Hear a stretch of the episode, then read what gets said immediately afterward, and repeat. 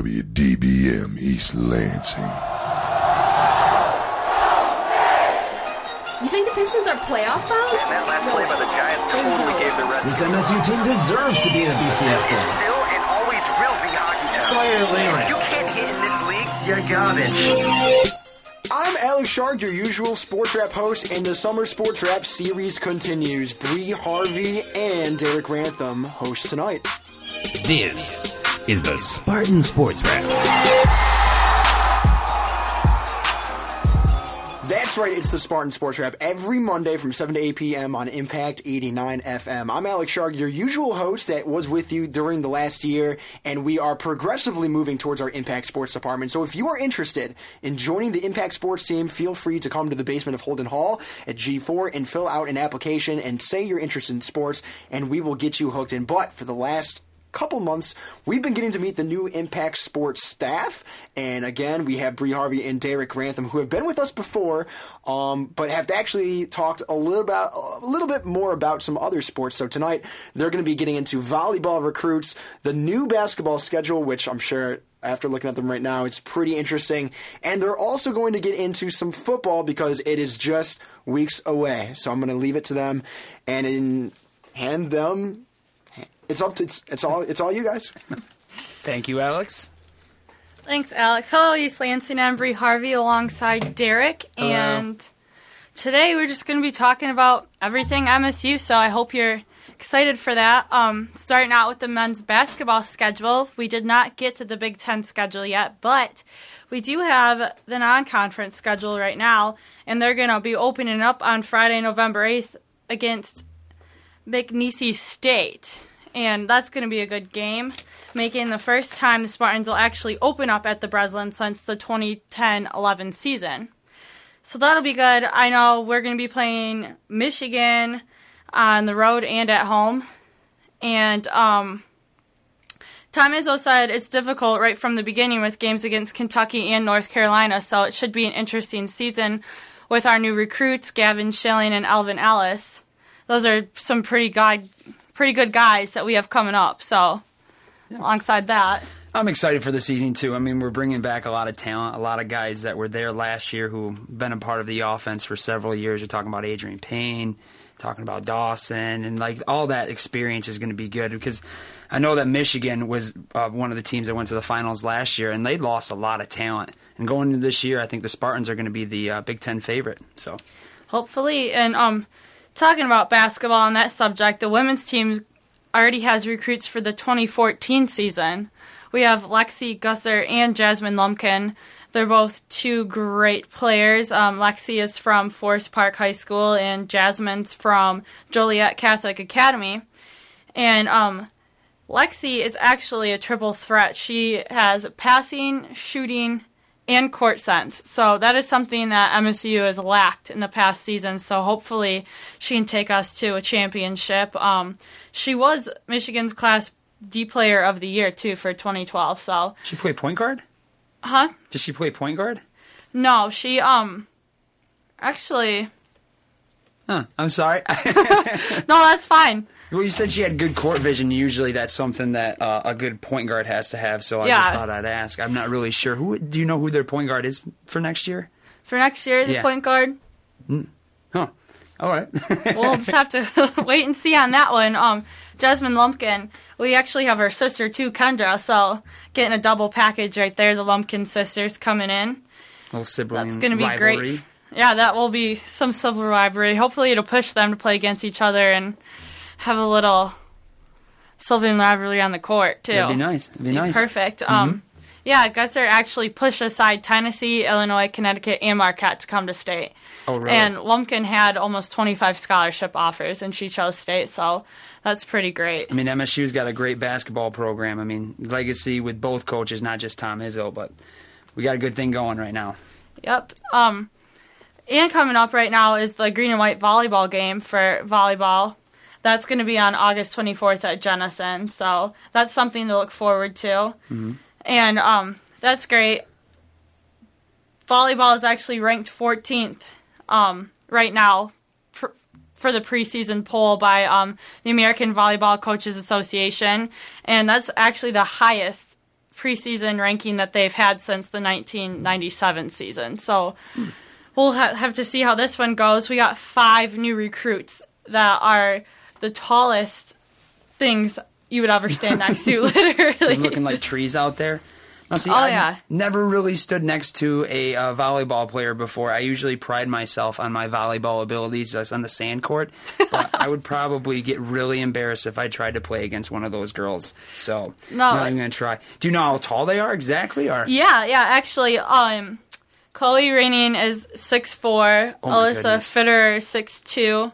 Brooke Cranda six six. Autumn Christensen six four, and Megan Thompson six four. And in MSU volleyball history, the three tallest players that we've ever had were six four. six four, and we Yeah. have how many over And- six four right now? Right now, we have three players of that height, plus one coming in at six six. Oh, geez. Yep, and at six two. So this should be a great season for volleyball. They had a great season last year, and um, they have a great coach, Cathy George. Literally, she's the second coach in MSU history to get over 500 wins. Oh, wow. Yeah, so that really says something about the volleyball program right there.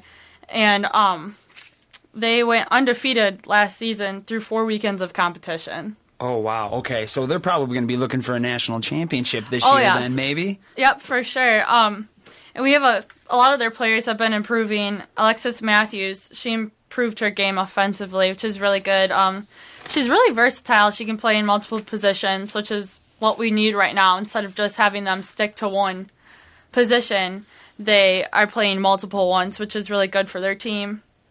And both of their captains are returning from last season, so Just like be. the MSU basketball team, a lot of experience returning. yes, yes. So, what part of the MSU basketball season? Kind of, I'm, I'm getting away from the volleyball a little bit. What part Oh, no, of Michigan fine. State basketball are you looking forward to the most? Because we were just talking about it before we actually aired about the upcoming games that are coming up. Like obviously non-conference games. There's McNeese, like you said. There's Kentucky, uh, November 12th. North Carolina, December 4th. At Texas, December 21st, and of course against Georgetown at Madison Square Garden the day before the Super Bowl. Like which one of those games? Because those are the ones that are kind of highlighted. Obviously, there's other ones, but like out of those games, which one are you looking forward to going to the most? Probably the Georgetown game. I'm going to be excited to watch that one just because it's Super Bowl Saturday. And I think that they're going to have a very, very, very good matchup in talent, too.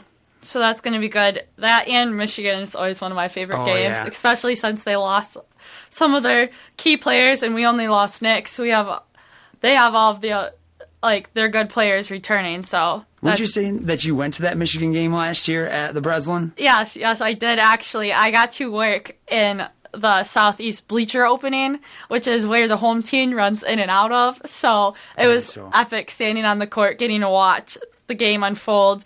The Izzone was so full of energy. Like you could just see the expressions on Tom Izzo's face. The players, you literally like their sweat dripped on me. it was insane. It I was remember. wa- I was. I remember watching that game on TV, and it just like. I don't know, just like the, the like you just said, the uh, the stands were going crazy. Like it was like one of the hardest fought games that I've seen Michigan State ever play. Because I think with that game, there's so much pride that goes into it. Because not just the fact that it's a rivalry, but like let's just be honest, Michigan's been beating Michigan State in football for several years, and we've Yes. we've, we've kind of asserted ourselves as the MSU, like as these, like as the team in the state of Michigan for basketball. Like Michigan has always been behind us for the longest time. I mean, before I'm, I'm this is like since the Final Four days. I mean, sorry, the uh, Fab Four, five, Fab Five, yeah, the Fab Five in 1990s with like Chris Webber and all them. But since then, Michigan State's just dominated. Michigan. So like, and then obviously Michigan had a good run last year, but we were just talking about the experience that uh, MSU is going to have coming into this season, and Michigan lost a ton of guys. So I think, well, actually, do you think Michigan's going to be the favorite heading into the Big Ten with the schedule that they have, or do you think it's going to be a little bit tough? I think Michigan State's going to be the favorite. Okay. I mean, Michigan has always kind of prided themselves on being the favorite because we're a little brother, apparently. But yeah. wasn't no- Mike Hart who said that? What? I think it was Mike Hart who said that. He was a running back for Michigan at the time. And what a great career he's having in the NFL. I think he's retired by now. I think he's been in the NFL for like seven seasons. So nice. That's a pretty good run for him. Yeah. it was actually pretty terrible. I don't think he ever cracked the starting lineup once. So nice call, Mike. Poor kid. Sorry. no, no, you're fine. Um, I really, really, really think that this year is going to be the year for basketball mm-hmm. for both women's and men's. Oh, really? Yes, both women's and men's, but especially men's basketball. I mean, all of them are returning. Payne not going into the NBA. Keith staying. Like we're going to have a good team. Absolutely. So you just brought up uh, Keith Appling and Payne. Um, your X factor for both teams for them to actually win the Big Ten title, not just like the men and the like. Sorry, not just the men, but the women as well. Who do you think needs to play that pivotal role? That, for like the women, yeah, for the women and the men. Who do you think needs to step up for them to take their game to the next level, like to actually be championship contenders? Huh. Oh, Klarissa Bell is our best player on the women's team, and she just goes to work every single game that she plays. And I really think she's competing at a really good level right now, but she could step it up a little bit. She's a great defensive player. She's really on key with that. Jasmine, um, Jasmine Hines is great too, so I feel like she's going to be a key factor in them getting anywhere too. So yeah. with them too, having Maddie come back from injury, Madison Williams, she's back from injury, practicing with the team, and Tori Jankoska is um, the new recruit that they got for this season, and she's a great player. So I think they're going to really have a good team this year. And for the men's team, obviously Adreian Payne. I mean, he played in Russia yep. for the USA basketball team. That's pretty big. Mm-hmm. He's going to be a key factor. I mean, he's his rebounding is phenomenal, and his court sense is really good. And losing Nix underneath the basket is going to be a tough one, but we have Gavin Schilling and Alvin Ellis coming onto our team too. So I really think this team's going to be great this season. No, with you bringing up Adreian Payne earlier and you talking about his game and like him uh, playing for Team USA during the summer, do you think he's going to be able to? I don't know. I guess better his game in the post and be more of that post presence, or do you think he's going to still be that guy who's going to spread out the offense from the three point line? Um, it's hard to say, but I'm predicting that he's just going to spread it out like he always has been. I mean, he's always good at that, and why change now if it, mm-hmm. it's worked in the past? Why, yeah, why fix something that ain't broke? I hear you. Yep. who, who do you think's going to be the post guy then? If they don't have that guy down there with Nix gone, like I, I was looking at the roster just a little bit ago, and I, I was looking over like how big certain guys were, and I, I who do you think who do you think is the person that's going to step up in the post?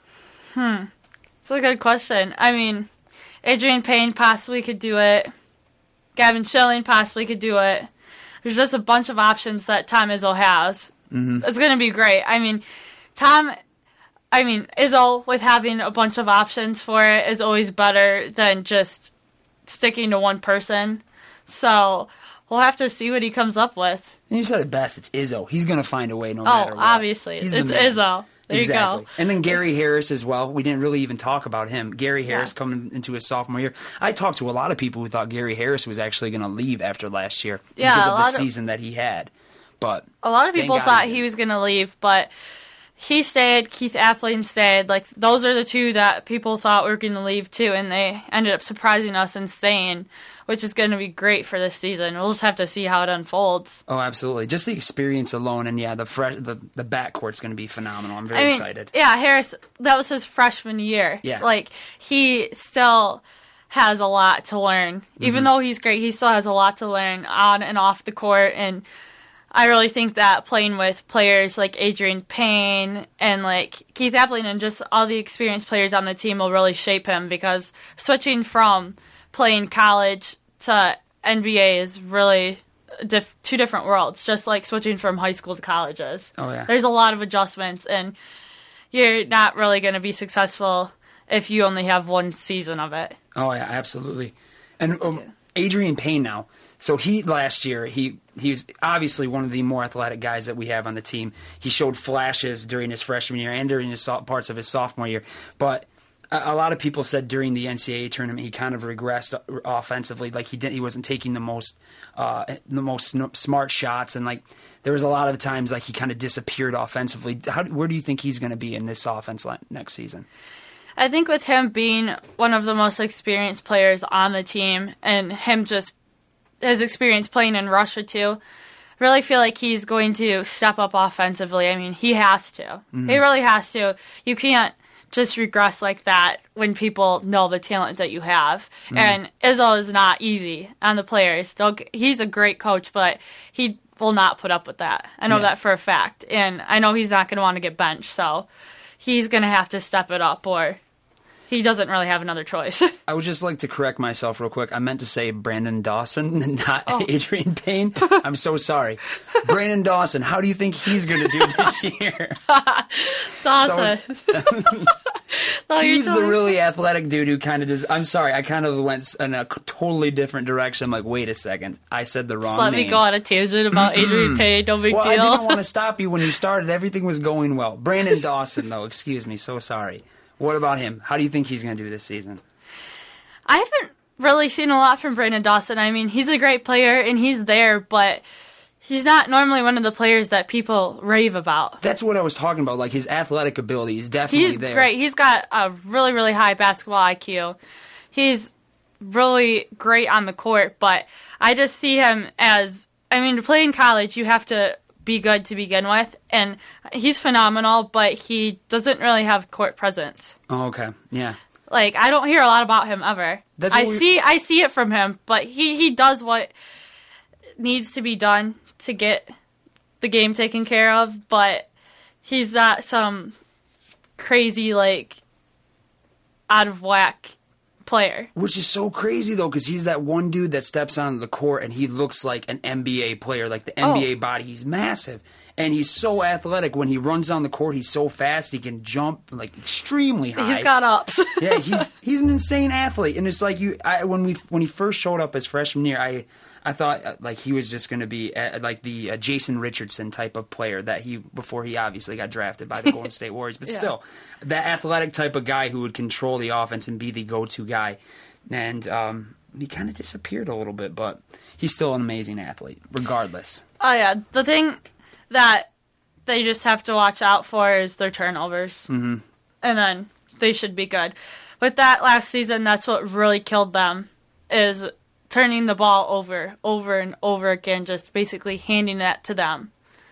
Do you think with that experience though, and having another year under their belts as like a core unit together, obviously minus Derek Nix, do you think those uh, uh, um, turnovers will be eliminated? They're gonna have to if they're gonna go anywhere. I mean, we made it that they made it that far, but they're gonna have to really watch their turnovers and collectively as a team just pay attention to the passing and get open and just really, really get out there and make sure that they're doing what they're supposed to be doing. Because I know Izzo was talking about how he's not going to put up with it. Like they're a really good team. They mm-hmm. have a lot of talent on it, and they're really diverse. And for them to be turning the ball over that much is just unacceptable. Oh, absolutely. Now, this is going to be a, a random, random question because I you probably don't know this, and neither do I. When do you know when the rankings for college basketball actually come out? I have Are, idea. are they already ranked already? I'm not really sure. I feel like they have to be already be ranked because the season's already over. oh, oh, you mean for basketball or for football? Which one are we talking about? I'm talking about? about basketball. I'm oh, sorry. Are they ranked already? The basketball team? That's a good question. Go on ScottyReport.com well, and tell I me. should actually, and I, but I don't know. But just by the just by the way, like all the people that are they're returning, they're going to definitely be a top five team. You think, right? Right? no. no. Okay, I'm sorry. I guess I'm wrong. I my expectations are really lofty for the season. Obviously, I, I, everybody hopes that they're going to be top five. They could be, but right now I don't see it happening. But that's my own opinion. That's your opinion? I could be completely it's wrong. a terrible opinion. I must say. I'm My sorry. opinion's much better. They're going to be number one overall. There you go. There you go. Talking about how MSU has good defense. Um, switching over to football, switching gears here. Um, they have a really, really, really great defense. Obviously, Mm-hmm. it's ranked like in the top ten for the Big Ten. Yep. I think it might be number two. I think it was ranked number four in the nation, actually. the overall. nation? Yeah. Whoa. Yeah. So eleven of the starters, obviously, they. Um, I think they're they, they're losing only four. Uh, the return that the like I think obviously Gholston's gone, their defensive end, but there's so many different players that could come up and actually contribute. Minus Gholston, and uh, obviously Bullough is back, and he's actually one of the award. Uh, I think Nagurski award watch list. So there's several different people that are going to be available, like that are going to be there. So yeah, exactly. Seven returning starters. They're going to be fine on defense. That's crazy. And I heard they already have a 2015 recruit. They do actually. That quarterback out of Cass University, and obviously it's in 2015, so it's going to be a while until he comes. But on Wednesday, Michigan State actually hosted over 40 prospects for the classes of 2015, 2016, and 2017, and that's that's that's how recruiting works nowadays. And before, like a coach would go out with his scouts and they would scout a couple guys like that were in their senior year. But nowadays you have coaches, for instance, I think Nick Saban was one of the original people who actually like started this and he would start recruiting junior hires. As soon as like they showed a little bit of potential, he would jump on them to get the first like the first uh, chance at like signing these guys. And I think that's what Michigan State's doing right now too is by able to like recruiting this freshman and bringing him in. And the kid's an absolute athlete. His name is uh, Jayru Campbell from Detroit Cass Tech, and he's an athletic uh, quarterback. He's six foot three, 190 pounds. He Jeez. runs a four. He runs a four five forty. He, in two consecutive years, he's he's almost thrown for three thousand yards, and he started since his freshman year. So he has two years left, and he's already a four star recruit. So, That is insane. oh yeah, But good for Michigan State football. Oh, yeah, it's exciting. they need it. Yes. I'm I'm not I'm not trying to rip on the the quarterbacks that we have now, but for the longest time, I've always felt like that Michigan State has needed that athletic quarterback, the one that could actually make plays out of the pocket. Because, I mean, obviously Kirk Cousins was an amazing quarterback for us, but there was always that you know, like when the pocket collapsed, what was going to happen, and he would throw some arid passes that would turn into turnovers. We saw against the Iowa game uh, a few years back where I think we ga- went into that game, I think top 15, and we actually just got beat down by like 30 points. And it was because of the play of the quarterback, not just the quarterback, but the offensive line too. And that's where a mobile quarterback actually comes in handy because if you need to escape from the pocket, I mean, it's it's good to have speed. It's always. I good. mean, compared to last year, they definitely have their options this year. Damion Terry, Tyler O'Connor, Tyler O'Connor, Connor Cook, and Maxwell, obviously mm-hmm. returning. But Maxwell played it safe last year. He really did play it safe. I mean, playing pro style, he literally he would throw the lowest yardage. He just played it safe, and we need somebody that's just going to get out there and take chances because that's what we really, really need. And that's D'Antonio was talking about how the um, football team just lost in inches. I mean, they were seven six. The record was seven six last year, and they literally just inches. Like the last seconds in games is where they would really just lose it, and that cannot happen this season for them. It really can't. I mean, Cook has a really good arm. So that's good for him. He has a good arm and he actually passes it far and takes chances. Mm-hmm. So we need somebody like that. I'm not passionate on Maxwell because I could never play. I could never play that So- position. It's one of the hardest positions to play in all of sports is the quarterback position. I mean, you're the general of your offense, not just the entire team. And I, I'm not going to begin to rip on uh, Maxwell for the play he had last year because I think a lot of the a lot of the bad play wasn't just on him. I, I mean, obviously, because you're the quarterback, you're the focal point of the offense. You are the mo- you are the brightest light in the in the spotlight. I mean, it, that's the fact of the matter is, it's just like if you're the quarterback and you're losing, you're going to get the blame for it. But a lot of people don't take into consideration the fact that the receivers were dropping balls. Oh, They were- yes. they were. so many incomplete passes. It, wa- it was awful. Like how many times did they get pressured in that like that bowl game that they won versus TCU? But like I think Maxwell actually got knocked out that game because he got hurt. And it's just like if you can't protect the quarterback, he's not going to have the confidence to drop back in the pocket Oh. and throw a deep ball, which which I do agree Probably with you. why he started playing it safe. yeah, which I, I, I, but I agree with you. I think they do have to take chances, and uh, what you just said is absolutely right. Because if you don't take chances, and you're just doing like little dump off screens and like uh, uh, draw plays up the middle with Le'Veon Bell, and that's another problem. You don't have Le'Veon Bell to like. It's going to be hard this year for their offense to start clicking. So, but I'm interested to see how they do because they got a young team and a hungry team. As uh, I think Connor Cook said, they're going to be playing off with a uh, angry mentality. I kind of kept that PG because he said like they're they they have a lot of expectations to live up to, and a lot of people don't think that they're going to be good this year, and that's why he says they're going to be playing angry this year. Oh yeah, I mean, and D'Antonio and all the other coaches are watching them constantly. Like they're having the new freshmen do reps too at mm-hmm. practices right now, and just really they have to give it their all, and they have to make sure that they're getting the best reps that they can get because they're competing for that one position. And D'Antonio said that he doesn't have a problem playing two quarterbacks in the beginning of the season just to see how it is. Like, there's not going to be one set quarterback. The quarterback is going to be decided on Saturday when Yeah. they play the game. Like, that's just how it's going to be. And, I mean, Maxwell at the press conference that they had um, last Monday um, said, literally, he said the competition factor really drives him. He said, it's giving it your best, or else you're going to be replaced by the big players. He said, competition never hurt anyone. It brings out the best in people. It gives, like, the game an element of excitement. And he said, nothing's handed to you. Like, you have to work for it. But like that's not him like going for himself. He said like at the end of the day we all have MSU on our chest. We're not here for an individual win. We're here to make it to another Rose Bowl.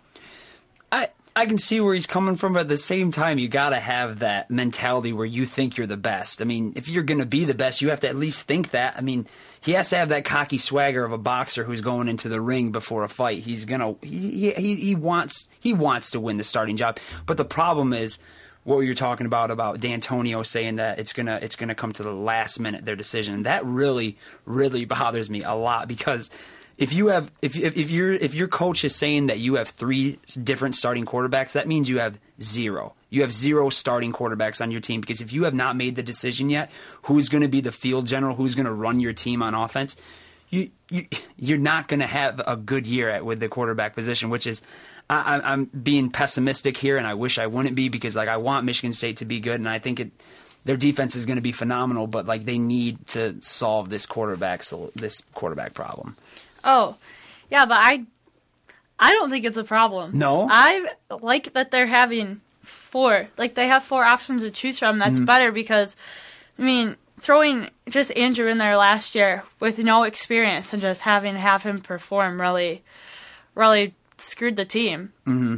Like he had all that pressure, like that you're talking about. You're in the limelight, like you're the key person that everybody blames it on if the play goes bad. Like, and I mean, him just having to walk in Kirk Cousins' shoes to begin with, and then being thrown in there with little to no experience at all, is just really not the best idea that I can think of. I mean, that's why I like that they have four options to choose from. And granted, like they might be younger, but it's good. Like you have to have time in order to mature playing from high school to college. I mean, in college they hit harder, like they play harder, they have more plays to think about. You're out there like longer. Oh, yeah. playbook's like a phone book. oh yeah, It and just gets worse by the time you get a professional career. But sorry, that's besides the point. Anyways, No, really. like playing that's I think that's what they're like having to adjust to. And then imagine being Maxwell having to adjust to all that, not having Cousins there to like even guide you, to like help you out like like all the other positions have. And then just being thrown out there and being asked to perform like at that level. Yeah, you're absolutely right. And they did throw him into the fire, and it was a bad situation because, like, they lost a lot of talent on offense. And even this year, they're talking about starting a redshirt freshman at left tackle, which left tackle, if, if people don't know and they don't watch football too much, left tackle is the most important position on the offensive line, if not like the entire team. Obviously, I said the quarterback is earlier, but the left tackle is just as important because if you're a right-handed quarterback and you drop into the pocket to make a pass, like your back is turned to the left side. So that uh, that defensive end that's coming around the corner from that left-hand side, you you better have a good left tackle to protect you. And it's it's kind of worrisome that they're starting a, a a freshman at left tackle, but at the same time, they obviously have faith in the guy. So it's going to be an interesting season for MSU. Like I know we were talking about the defense at the um, at the beginning of this conversation. Uh, The defense is going to be there no matter what. Seven Oh. returning starters at a at a top five nationally ranked defense. They're going to be awesome next year, regardless. But the offense. It's going to be interesting to see how they perform this year with the with a new with maybe a new quarterback. Maybe it's going to be someone else that you never know. But and then there's a new running back. There's uh, receivers that are going to be adjusting. It's going to be an interesting year for MSU. I'm very excited though. Oh, for sure. I mean, and D'Antonio said like that he's gonna do his best to play the best like player that gives the team the best chance to win. So it doesn't matter if you're a freshman or a senior. If you're giving the team the best chance to win, he will play you. No, absolutely. So that literally just right there puts a chip on your shoulder if you're competing for it because you're constantly having to watch your back, watch what you do. Like you have one bad practice, and it's not like you're the set quarterback like Maxwell was. Like you have one bad practice and you're like already thrown into the lions, like, and they're gonna keep an eye on you for it Yeah. because if you have one bad practice, you could have one bad game, and then one mm-hmm. bad game just literally hurts the chances of going to Rose Bowl. Exactly. It's, it's crazy in football because it's such a short season. It's like in baseball, basketball, you know, hockey, all these other sports. But if you lose one game in football, like it could drastically affect your season, like no matter what. So you're absolutely right. And it's going to be interesting to see how this quarterback battle plays out. But I think I like the way you're looking at this, the glass half full kind of concept. Like I'm thinking of it negatively because I, I'm a Lions fan, so please forgive me. I've, I've seen I've seen instances in the past where it's like, oh, we have like three quarterbacks we can go with, and then it turns out like every single one of them suck. And it's, and it's at the end of the year we're four and twelve, and I'm depressed and unhappy. And it's just like I hope that's not the Spartans' year this year. I mean, well, honestly, only time will tell. Hmm. But the Spartans do have so many options. I mean, the wide receiver isn't set, right? No, no, I mean, So i feel like he's holding out on that one, just like he's holding out on the quarterback. But they've set the linebackers and the cornerback. So I Yeah. mean, it's really all up to D'Antonio. So And he he's a great coach. He's a fantastic coach. So he's going to put the pieces together to make sure that we put the best talent available on the field. It's just at this point, I mean, it's just it's it's scary. But like you what you were talking about earlier about the receivers just a second ago, there's a there is a group of guys that they're actually looking at. There's Tony Triplett, who's uh, t- excuse me, Tony Lippett, who's in his sophomore. excuse me, I'm so sorry. Tony Lippett, who's in his sophomore year. And uh, they just need someone to step up and like be that guy who can stretch the field, like you were talking about earlier, so we can actually uh, sit, take some pressure off uh, Riley Bullough. What's Riley. ti- Riley Bullough. Riley Bullough. Yeah, Yes, the the amazing Bullough brothers. the amazing Bullough brothers. His brother plays middle linebacker, right? Max. Yep. Yep. Him. Yes. Him, and then Denicos Allen, Mm-hmm. linebacker. So, got a pretty good team here. Yeah. Oh, absolutely. The defense is going to be there, so absolutely, You just have to have the offense show up, ready to play. indeed. and it's, it's going to be shocking to watch and see who they're gonna. I don't know. Are they gonna announce it like bef- the night before? Like, how are we gonna know who the quarterback is? Or just gonna show up to the game and see what he puts on the field? Just as soon as yeah, as soon as they uh, start on offense for the first time, and so everybody's going to be on the like, edge of their seat. Like, who's it binoculars, gonna be? who it is. I think you'll announce it before the season actually starts. I don't. Hopefully, because then, well, maybe not. I don't know. Maybe it'll catch the other team off guard. So I'm gonna be honest with you. I don't even. Do you know who they play in the first week of the season? For the first week of the season, Yeah. um, well, the first game is the 30th of August, and it's against Northwestern. Oh, it's against Northwestern. Yes. Is it at home? yes, it is. Oh, geez. I'm sorry. I'm terrible. I have no idea whether if they were home or away. So No, no, yeah, it's home, and um, yeah, it's August 30th. August 30th. Yep, it's a Friday game. Is it Friday game? A day Yeah. after your birthday? You said. Yes, the day after my Oh, birthday. You might be able to celebrate a Michigan State win the day after your birthday. That would be awesome. yes, that that would be the best birthday present ever. but hopefully, but we're on the Spartan Sports Wrap right now. I'm Bree Harvey alongside my co-host Derek. Hello. LL, and feel free to call in at any time to discuss any topic you want. We're talking MSU sports right now. Number is 517-432-3893, and we will see you after the break. You're listening to Impact Exposure.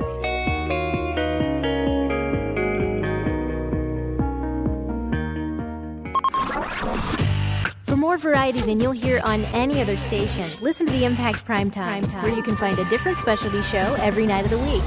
Tuesday nights from 8 until midnight, The Impact's Progressive Torch and Twang brings you the best in alternative country and grassroots music.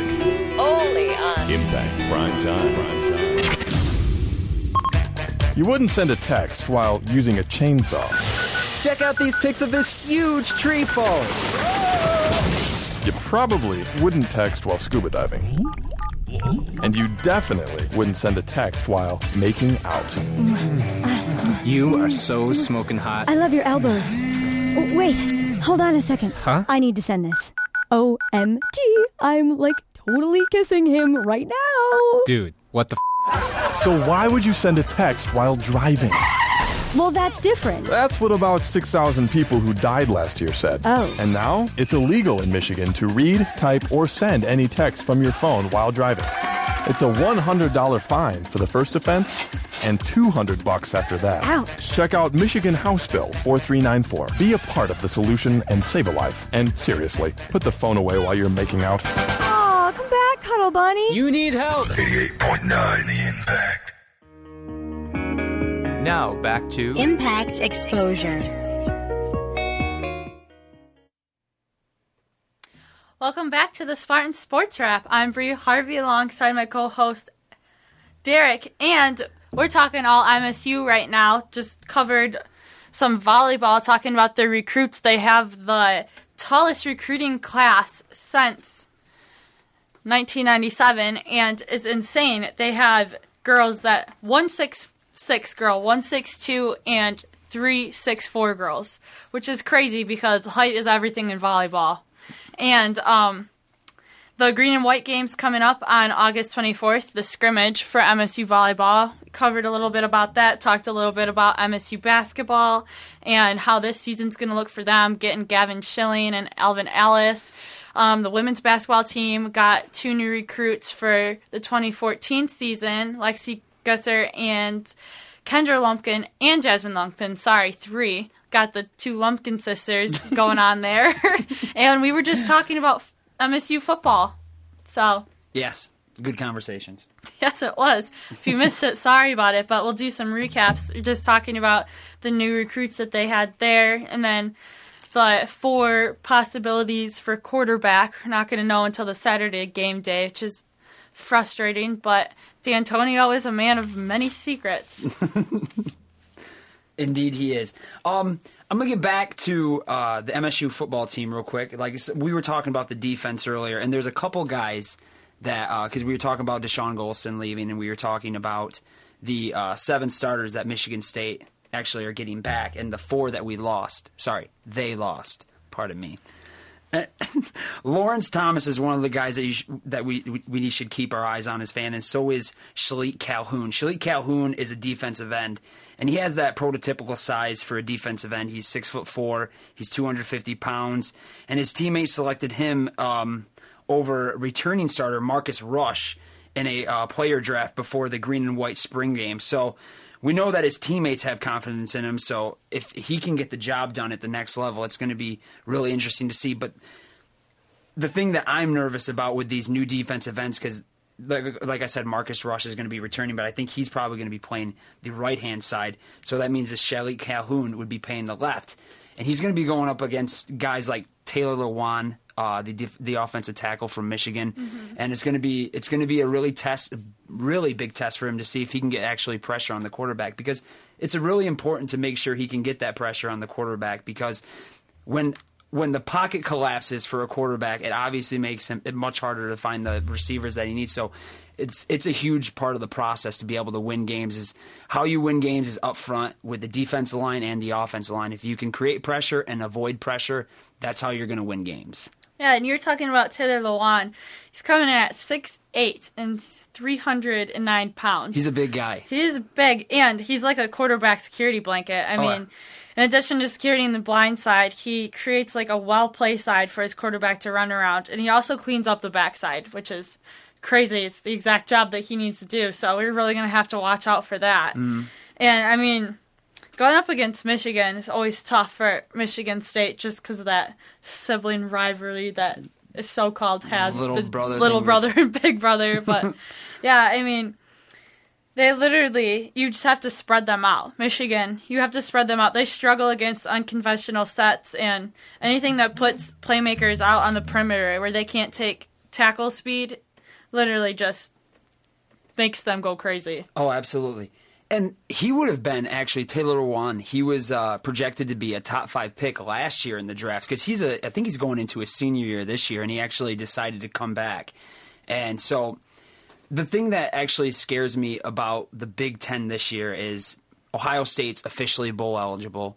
Uh, Nebraska, they had a good recruiting class last year, and uh, Michigan, obviously, I think they were ranked top five in recruiting last year as well. So Michigan always seems to get the guys that they need for football, and what we were talking about earlier with Michigan State taking that extra step and like recruiting younger guys more more so than just like focusing on the senior and junior classes of uh, 2013 and 2014 they like dove deep into fifth, 2015 2016 2017 because they have they realize what it takes to actually keep up in today's college football because people are recruiting at younger age now on and uh, Michigan in order to get a step on them we actually have to start recruiting deeper and it's going to be tough though to keep up with them in football because Brady Hoke is getting a lot of attention there in Ann Arbor. So Yes, he is. But I mean, with Jake Ryan tearing his ACL this spring, don't want to say anything about that. But that really helps out the conference, It's true. knocking out Michigan. Mhm. it was a big loss for them. But then again, they have they have talent all over the field, except for at wide receiver. Kind of the same problem that Michigan State has. They don't have that go to guy like they usually do. Like how many times do we remember Braylon Edwards and Steve Breaston or uh, Mario Manningham going deep and burning the uh, Spartan secondary? They don't have a guy like that this year. And Devin Gardner, he's no longer sitting behind. Um, he's no longer sitting behind Denard Robinson. This is his offense to run. It's going to be interesting to see how he does. But overall, I think the Legends division, uh, Legends and the Champions division, I think that's what it is. I'm not really sure, but anyways, it's going to be a it's going to be a good season for the Big Ten. I'm looking forward to watching some Big Ten football. Just football in general, I'm excited to watch. oh yes, NFL and Yeah. and MSU and Michigan and everything else in between. you said you were a Lions fan, right? Oh yes, yes, I'm a huge Lions fan, but uh, So so how do you hold up when they don't perform? how do I hold up when the Lions don't perform? I Which is am- often. I'm a drama queen when the Lions lose. It's terrible. My uh, I actually when I was I think eight years old, I took a baseball and threw it through a window because I was so mad at the Lions losing. I'm a baby though when it comes to like the Lions. I know it's terrible. Ladies and gentlemen, we have a violent one on our hands Just tonight. when it be, just when it comes to Lions football. Other than that, I'm I'm a complete lover. I'm sorry, don't believe. I'm. It's true though. I, I go kind of crazy when they lose, but this year I'm excited. I say that every year, which sucks because every year I'm like, oh, it's a new season. It's the Lions are going to be great. This and that. It's like every off season is like a a new birth for like the for the Lions' chances to be good. And it's like, oh no. I don't know. I'm just hoping all Detroit sports really step it up and get out there. Well, you said you're a huge basketball fan. Are you a Pistons fan? Not so much, actually. I mean, with Chauncey Billups coming back, That's I'll huge. probably start watching them again. But and then Rasheed Wallace is their uh, their coordinator now, and they got Josh Smith, and they got Brandon Jennings. Sorry. I, I'll probably start watching them again. But oh, you should. It's going to be an amazing Year. I don't know. I just I don't really keep up with that. I like I like college basketball. Yeah, I can see that. I mean, it just seems like in college basketball, there's just so much more effort that's put into the game. Like you watch professionals, they're kind of just like, yeah, whatever. I'm just gonna jack up this shot. And like in basketball, you college basketball, you see like players like slapping the court and like putting like 100 percent effort on defense and in offense. So I I understand that, but I've seen. I mean, I'm close to a lot of the players on the team, and I've seen them cry before, just from losses and from just stress and the love of the game. And it, you can really see what, like what you said, you can see the love of the game more in Mhm. college. It might be because you're not getting paid as much. yeah, and and it's not to say that professional athletes don't give their all because that's not true. But like I'm for like the superstar athletes like LeBron James and and Kevin Kobe Bryant. Yeah, like you don't see Kevin that. Garnett. you just don't really see that passion like exude out of them. It's kind of just like, oh, uh, I'm in it for myself. Like this is my, I don't know, this is my world, and you're just living in it, kind of thing. I don't know. Yes. I mean, when you're a celebrity like that, I would be too. Yeah, I would too. Dang it, I would, I would. But whatever. That, I mean, yeah, but and they're not juggling school on top of that. which is true. Student athletes, they do have it hard. They have to juggle school and being an athlete. I know that um the football team, they have their um they have their receivers out there literally every single day just back and forth, back and forth, pass and catch and they literally live, sleep and breathe their sport. So, it really just goes to show like yeah, in like professional sports, it's a lifestyle because that's your job. But like in college, you really just you want to make it to the next level. So Mhm. you have to put you have to give it your all. You're competing against everybody. So speaking of student athletes, we were actually talking about this before we went on air. Do you think student athletes should be paid? Like cer- certain student athletes, certain ones. Like for instance, like uh, because obviously college football and college basketball is such a a, a highly grossing sport. Do you Oh, yeah. think do you think those athletes should be paid, or do you think they're compensated enough through what they get?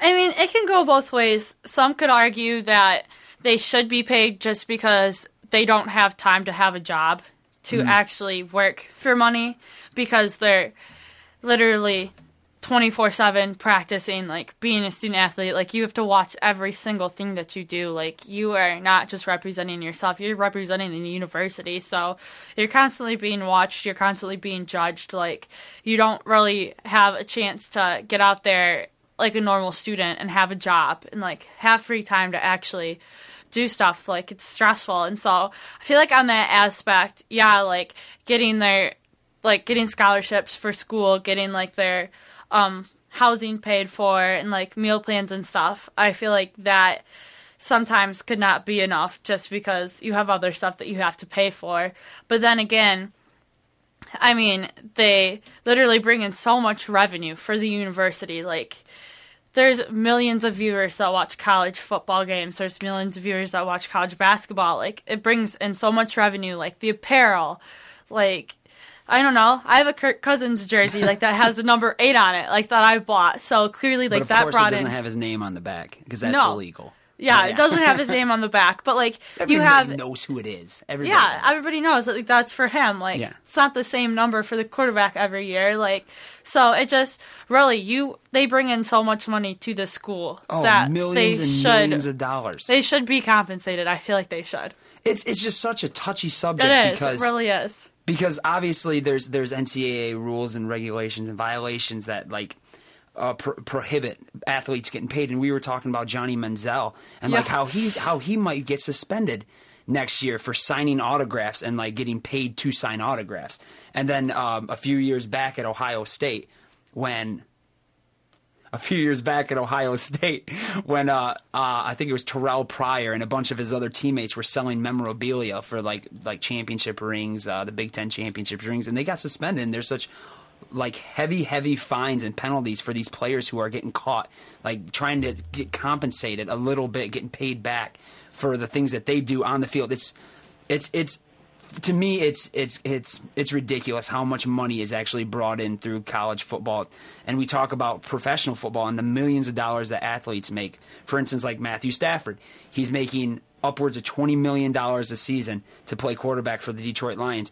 And meanwhile there's I think college football is is that grosses more money than professional football does, and yet no one gets compensated for it. And what happens to like a, a star athlete who's kind of just squeaking by in college? He's getting like C average grades, but yet he's he's eligible to play. And what if he tears his ACL, MCL, and LCL his final year, and he can't play football ever again? What is he going to do? And it's like you didn't get paid. Yeah, you got that education, but obviously you didn't take advantage of it because you spent most of your career like dedicating that to football or basketball.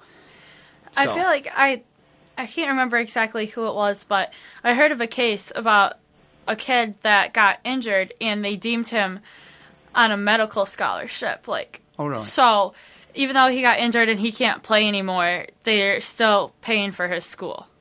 Oh wow, I'm gonna have to look that up because I yeah, I think it's I think it was football that I read that. I don't doubt it. It's just I've never heard it before because usually you just hear about the bad stories about Yeah. situations like that. when someone goes down, it's like, oh, no big deal, they're done. It's all right. Thank you for doing what you did for the university, but obviously since you're injured, we don't need you anymore. But thanks, see ya. I yeah, know. it's really really crazy. I took an um, ISS 328 class, the social science of sports, Oh, and nice. it was like one of my favorite classes. We learned so much, but it was literally like the other side of sports, and we talked about college football, and it was literally like the fan bases and like how much revenue it actually brings in.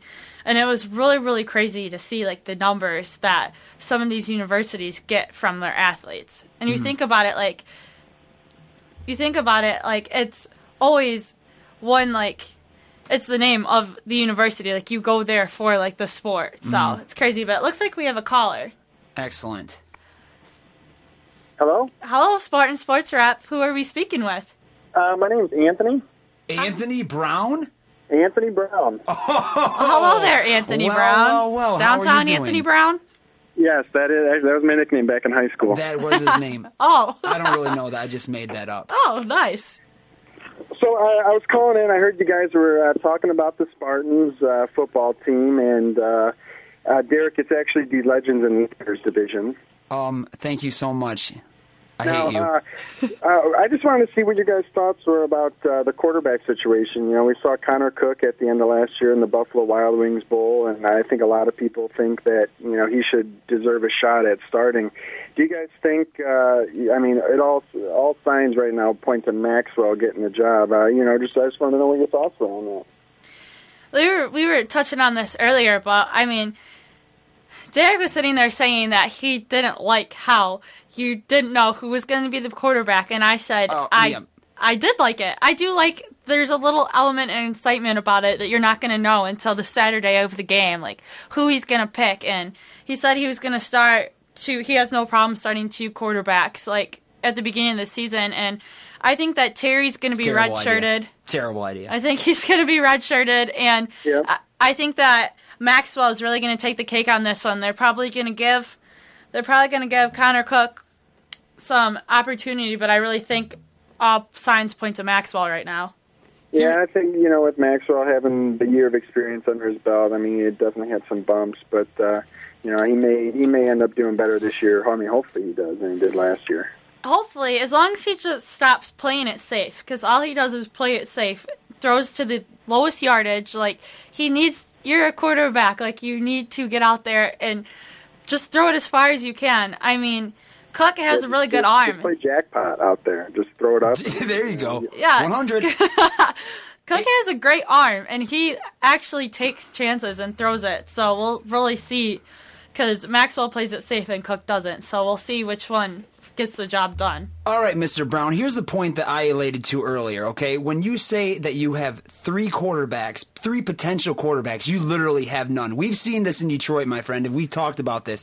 When there was Dan Orlovsky, Daunte Culpepper, and I don't know, I think it was like someone else on the team. They're like, oh, yeah, anybody could Drew start at that Stanton. Who was it? Stanton. Sta- was it Stanton? Yeah. How did I forget about Stanton? I feel like a jerk right now. Yes, Stanton.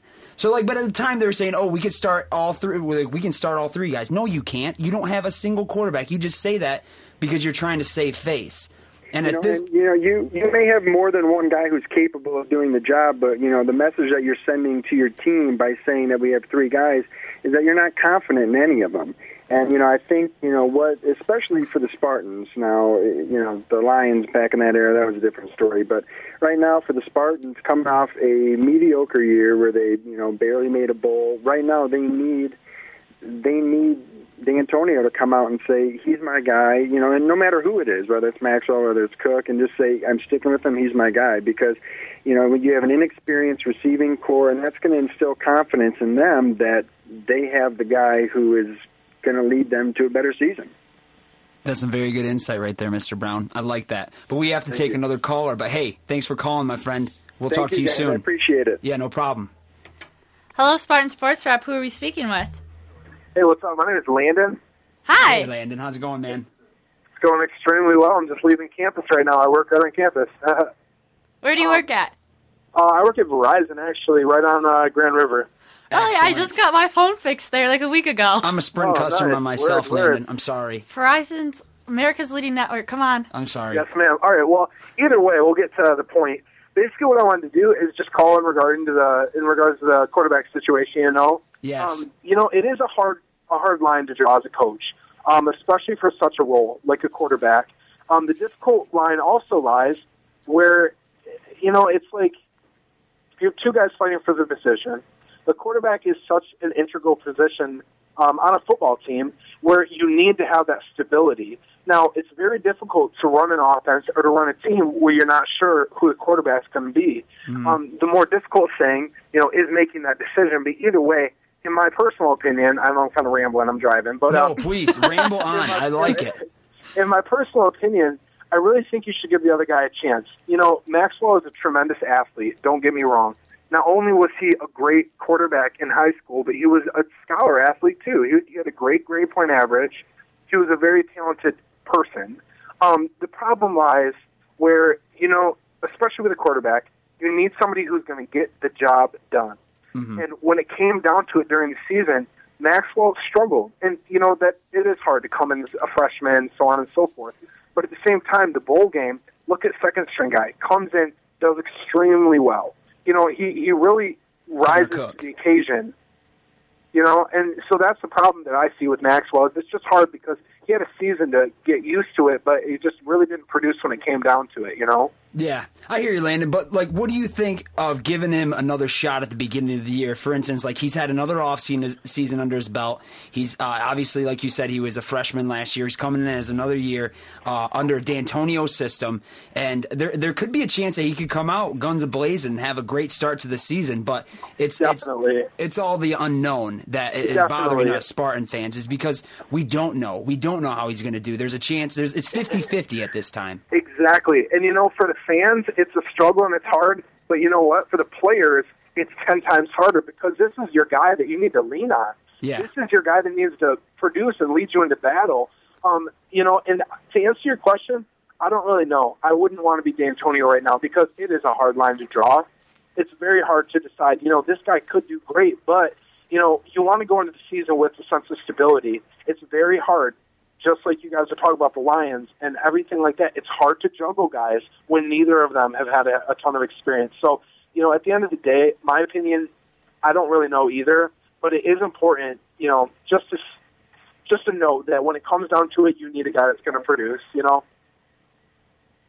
So Oh yeah, for sure. anyway, I, I won't waste any more of your time. I just kind of get No, hey man, thank you so much. Even though it is your opinion, it still matters, and thank you so much for calling in, buddy. Yeah, definitely. Uh, go Spartans, man. Ah, go Spartans, go green. All right, peace. Peace. Talking, carrying on with this football theme, um, the Spartans just had their first jersey scrimmage uh, where the defense won, um, 28 to 22. So talking about their defense, they do have great defense, but that is insane. Yeah. Well, I mean, the defense is going to be good. We just talked about the fact that they were number four last year. I'm, I, I'm sorry, I sound like a broken record, but they're number four last year in the nation in total defense, and they're returning seven starters. I mean, they're going to get it done defensively, but the main question remains is their offense. Like, the I quarter- mean,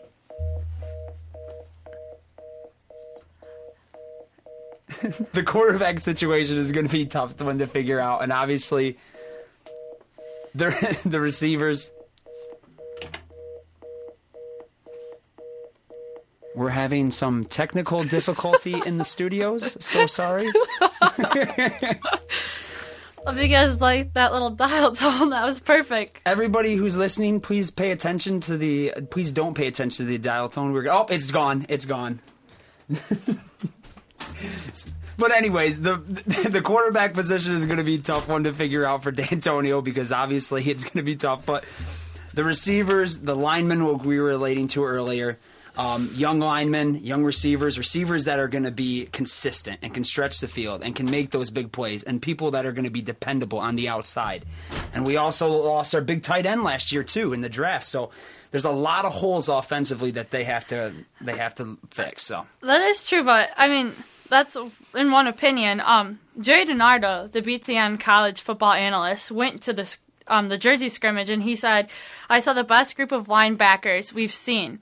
And today was their fifth stop. They're just making their rounds to all the Big Ten schools watching their scrimmages, but that really says something for the Spartans.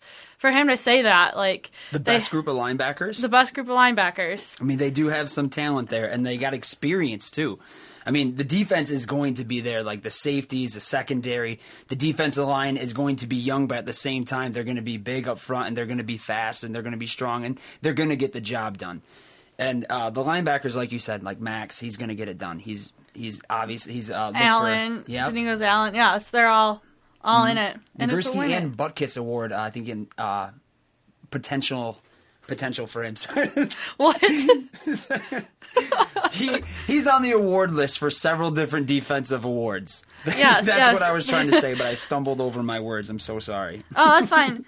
Um, Dennard is in line for All American right now, and he's on the award watch list too. So, just a bunch of Spartans really getting out there and getting it done. Um, yeah, but Our wrapping up. is too. Just to let you know. just to let you know, he's on the award list as well. Good for him. Wrapping up, um, D'Antonio had this really, really, really unique motto for um, this season's camp. It was called "Eat the Frog." Eat the frog. Yes, eat the frog. He was talking about it at his press conference, and um, he got the idea from a book that his friend gave him called "Can't Bring a Duck to Eagle School." And basically, what "eat the frog" means in this case is whatever big things you have in your day, do them as soon as you get up. Like, get them done and out of the way, and allow the day to move forward from there. Just because that's what he wants the Spartans to do. He wants like them to get out there and get them done to begin with. They can't have any games where it comes down to the last seconds where they lose it. Like they need to get out there and eat the frog and literally get it done to begin with and get that head start. And then they don't have to worry about trying to play catch up at the end. Because seven to six record right now, like they really they need to stop putting little inches in between and just get out there and get it done. And as long as they keep that motto and that mentality in, in their mind, they're going to do good. I really think they're going to have a better year this year. I really oh, do. Well, only time will tell. But thank you for listening to the Spartan Sports Wrap. I'm Bree Harvey alongside Derek, and get out there and eat the frog, listeners. You've been listening to the Spartan Sports Wrap on Impact Exposure. Tune in every week for more of the greatest sports information, news, and analysis. Here and only here on Impact 89 FM.